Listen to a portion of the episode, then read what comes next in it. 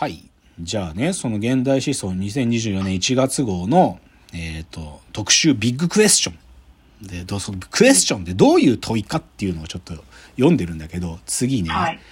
インタールードっていうチャプター。ここね、多分一番重いんだと思うんだけど、問いを問うを問うというタイトル。これ、入藤元義が書いてる。これが僕は一番読みたかった。うん。うん。問いを問うを問う。で、多分、この話まで来てるんだと思う、多分。なんかうん、問いを問うっていうことは散々やられてきたと思うんだよ。でも、はいその問いを問うという行為を問うっていうことが多分、行き切ってるところで、でもこれもやってる奴らは今までいた。でも、うんじゃあ今、入藤元義がこの問題設定でどこまで言うかっていうのは非常に興味があって、僕はこれを読んだ時、てか、あの、本屋さんでパラパラ目次読んでる時に、あ、これが書かれてるんだったら買おうと思って買ったんだよね。うん。が重要。で、次3番目ね。少し多分自然科学的トピックだと思う。生命とは何か矛盾から生じるダイナミズム。うん。えー人間と動物の境界はどこにあるのか人間は時間を止めて文明を作った。これ山際十一が書いてる。人間は自然をコントロールできるのかこれ加藤久武が書いてる。えー人間社会を科学で理解できるか、えー人はなぜ宇宙を目指すのかテクノロテクノロジーの進歩は止めるべきか。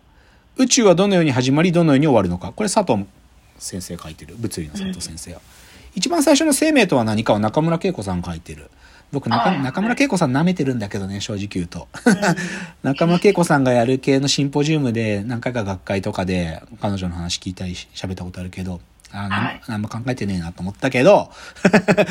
でもまあ二つ目は山際十一書いてるし、山際十一がもうじじいになって何書くかとか結構重要だしね。加藤久武とかもヘーゲルの研究者だからね、もともと。だこの辺は、要は科学技術だよね。科学技術において、まあ、まあ生命とは何かって設定しやすい問題なんだけど、でも人間と動物の境界はどこにあるのかっていうのは、あのー結構いい問題設定だと思うんだよな。うん。あと、まあやっぱり自然科学主義の自然をコントロールできるのかとか、人間社会、社会科学ってものが本当に人間社会を科学で理解できるのかとかいい問いだと思うんだよ。やっぱりね、うんここのレベルのことを考えないと、で、しかも僕が似たようなテーマを考えてた10年前から10年で、僕の立場があるって、だけどそれが今のこういうことを考える連中とどこが接点があって、もしくは足りてないものが何かっていうのを考えるときに、この辺をしっかり考えると、なんか本がたくさん出てきてね、この辺りのことをやってる奴らの本とか出てくるというのが3つ目の塊で、4つ目、ここはもっと強いんだよな。ここはもう完全に哲学のレベルに行くんだけど、歴史とは何か。物語論の資格から、これ野谷圭一が書いてる。うん。時間とは何か。スケールとアスペクト時間論。これ僕知らなかったんだよな。アスペクト時間論って最近そういう言い方するんだとか思ってこれ知らなかったんだよな。え空間とは何か、えー言語とは何か。これ飯田隆さんだね。飯田隆さんはよく最近は56年前までビトゲンシュタイン系の本たくさん出したね。あと、真理とは何か神による永遠真理の自由な創造に関するデカルトの理説とめぐって、これあんまいいと思わないな。デカルトはちょっといいわ、もう。でも、ここの歴史、時間、空間、言語、真理うん。この辺は、やっぱりね、これいつまでも考えられるから、この辺は。うんで、一番興味があるのは時間の話だな。時間とは何か。まあ空間とは何かもあるけどな。でも時間とは何かは、正直言うとね、えーと止まってると思う。その時間の考察は、いや、でもこれ僕が考え改めなきゃいけないかもしれないけど、マクタカードっていう、あの、ケンブリッジの学者が、それこそケインズの友達なんだけどね、ケインズがいた時代とかの学者で、マクタカードの時間論っていうのがあって、そこから時を経て、えっ、と、ダメットっていう真理のという謎っていう本とか書いたダメットの運命論みたいなのとかあって、っていうのがあって時間の話が来てるんだよね。で、うん、だけど、こっから先まだ転がってねえんだよな、っていうのが僕の自覚なんだけど、なんかアスペクト時間論なんて言い方すんのみたいな。これ多分マクタカートの B 系列の言い換えなんだと思うんだけど、でも、おそらくそういう言い方をしてるってことは何かしら新しいアプローチがあるんだなみたいなことをなんかパッと見て思ってさ、あ、やべえ、やっぱり追いついてないじゃん。やべえじゃん。とか思ったのがこの4つ目。で、最後の5、5つ目の塊が、自由であるとはどういうことか。お金で買えないものはあるのか。最も優れた政治体制とは何か。戦争のない世界は可能か。目標を正しく設定するためにと。ここは極めてなんていうか現代っぽいね。だけどやっぱりこのレベルだろうな。考えるとするとしたら。やっぱり自由論って、なんか、まあ正義論と言ってもいいが、これもアップデートないって僕は思ってたんだけどさ、でもこんだけさ、なんていうのかな、リバタリアン、リバタリアニズムみたいなことをけ通過してきて、じゃあ今自由をどう考えるかっつうのを、自分はちゃんとしてないな、みたいなことが思うわけ。で、二つ目のお金で買えないものはあるのかっていうのも似たような話でさ、市場の話っつうのを、なんかもう一回きちんと考えなきゃな、みたいな。市場っつうのかな資本主義？つまりは。でも僕さ、資本主義の僕の定義ってすごくシンプルで、自分の金を使わなくていい世界なんだよね。資本主義っつうのは。で、うん僕の言語化こうなの。なんか、何かをするために自分の金じゃない金を使える仕組みが資本主義なの。うんうん労働者は違うんだよ。労働者は自分で稼ぐしかないんで。けど、資本主義のメカニズムに乗るっていうことは、自分の金を使わないで何かをするということなんで、ってことは、お金で買えないものはあるのかという問いは、少なくとも資本主義のゲームに乗る限りにおいては何でも買えるっていうのが答えなんだけど、うん。けど、多分ね、これももう次の段階行くフェーズが来てて、なんかそこに、枷をはめるのか、枷をはめないのかっていう態度を持つ必要があるな、みたいなことを思ってて、でもこのこと考えると無理。で、それはお金とは何かってことなんだ、つまりは。お金とは何かということで。で、まあ、それに引っ張られる形で、政治体制、優れた政治体制とは何か。でもね、これはね、僕の中ではちょっと違う。最も優れたっていう問題設定おかしいと思うな。相対的なものだから、政治体制って。なんか、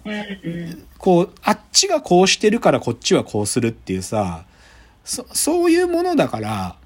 だから、じゃあ中国の政治体制が抜群かつったらそうじゃなくてみたいな。でもそれはさ、こっちがこん今落ちてるから向こうがよく見えるとか、そういうもんで、だから、最も優れたっていうか多分合ってなくて、相対的なんだよね、政治体制って。けどこれに対してもきちんとした言葉を与えたい。なんか、なんか、なんていうのかな。まあ戦争起きちゃってるからさ、なんていうのかさ、ああ、なんだっけな、いい本一つ見つけたんだよな、最近。あのー地政学について、僕地政学ってさ、あんまりこうさ、自分は考えたくないテーマでさ、地政学リスクみたいなことよく言うじゃない？けどね、うんその地政学についてね、書いた漫画があんだよ、今、一冊。面白いうん。で、あれいい本らしいんだよ。まだよ変えてねえんだけど。知ってる？あ、なんとかさん。そうそうそう、ハッタさん。あ、そうそうそうそう。紛争でしたらハッタまでっていう本がね、はいはいはい地政学リスクコンサルタントの人が主人公で、なんか地政学について解説する本らしいが、これいい本らしいんだよな。うんてかいい漫画らしいんだよ、これ。だから、これちょっと読んでもいいし、でも何言いたいかっつうと、でも政治体制の云々の話って、なんかどんどんどんどん、なんかこう、現代に近づけば近づくほどさ、なんかこの地政学ともうはら話せなくなっちゃってさ、つまり相対的なものだってことを考えるって意味では、なんかこういうことを考えてもいいし、で、それが次の問いの戦争のない世界は可能かっていう話もつながるんで、うん。だからこの辺のこと考えないかんなと思ったわけです、私はね。で、もう一ついいと思ってるのは、この現代思想の今年のこの特集号がいいと思ってるのは、なんつうのかな、なん、僕が読んでた連中がもう一回書いてるってことが結構重要。なんか、去年とか一昨年で書いてる書き手とかの名前見て、なんだろう。今考えるべき現代思想ワード15とかで書いてる書き手とかさ、やべ、こ、こいつらが書い知らねえよ、俺。こいつらのこととか。うんこいつらの本読んでねえ。みたいに思っててさ、やべえ、そういう意味、違う意味での危機感もあったんだけどさ、はい。なんか、でも、彼らのバックグラウンドまでフォローしなきゃっていう意味ではさ、ちょっと腰が上がんなかったんだよな。なんか、でもこいつら書いてることが浅い気がするとか思って。けど、うん。今回書いてる書き手たちはさ、そうだな。だから、長井仁とかがさ、とか、はい。はい青山拓夫とか、うん。うん山内史郎とかね、まあさ、藤本氏とか、そう、山際十一、加藤久武とか、なんていうか、僕は散々読んで、で、物理の佐藤先生も書いてるっていう意味では、なんか、こう、重しが乗っかってるっていうか、野谷圭一が、まあ、野谷圭一の本は最近あんまいいと思ってるんだけど、でもまあ、歴史のことちゃんと書くっていうとかね、まあ、飯田隆は若いけど、まだ。でもまあ言語とは何かっていうテーマで書かすとしたら飯田隆なんじゃんみたいな人が書いてるから、これちょっと重みが乗っかってるっていう意味で、こいつらがきちんと今何語ってるかっていうのをちゃんと読む。で、読んでから、で、こいつらが何まで見えてるのかっていうのが自分のなんていうの基準になるっていうか、うんうん。まあ、なんだろう、多分ね、全全部がいいってわけじゃなくて、多分、こいつまたオールドファッションなこと言っとるな、みたいなの何個かあるんだよ、この中で。多分、読むとはい。オールドファッションっていうか、逆言うと、こいつは20年前で止まってんじゃねえか、みたいなやつもいるはずなの。で、そういうやつにはなりたくないわけ、僕は。で、一方で、いや、ちゃんとこいつはやっぱり、この領域、やっぱり、しっかり追っかけてんだな、とか、うんあ、こういう本あるんだとか、多分読むとわかるはずで、なので、ちょっとこの、まずは現代思想のこの論考をきちんと読もうっていうのが、なんか今年の始まり。